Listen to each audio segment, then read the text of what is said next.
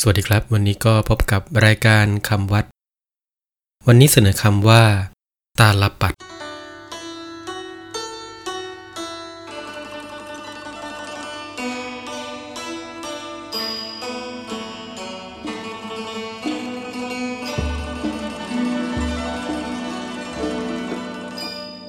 คำว่าตาลปัด สะกดด้วย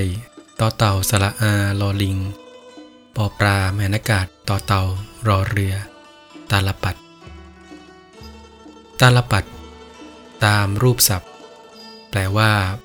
พัดใบตาล หรือพัดใบลาน ตาลปัดของเดิมเป็นพัดที่ทำจากใบตาล หรือใบลาน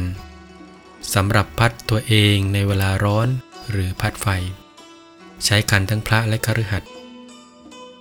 ต่อมามีการต่อด้าไม่ยาวขึ้น และใช้บังหน้า เวลาทำพิธีทางศาสนาของพระสงฆ์ เช่น ในเวลาให้ศีลและให้พร และแม้ภายหลังจะใช้ผ้าสีต่างๆ หุ้มลวดหรือไม้ไผ่ซึ่งขึ้นรูปเป็นพัด ก็อนุโลมเรียกว่า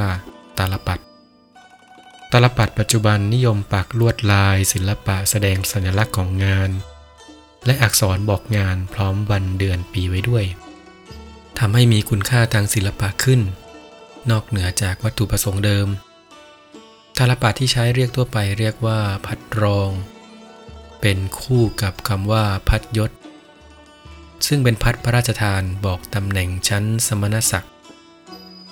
จึงนิยมเรียกกันว่าตาลปัดพัดยศสำหรับวันนี้ สวัสดีครับ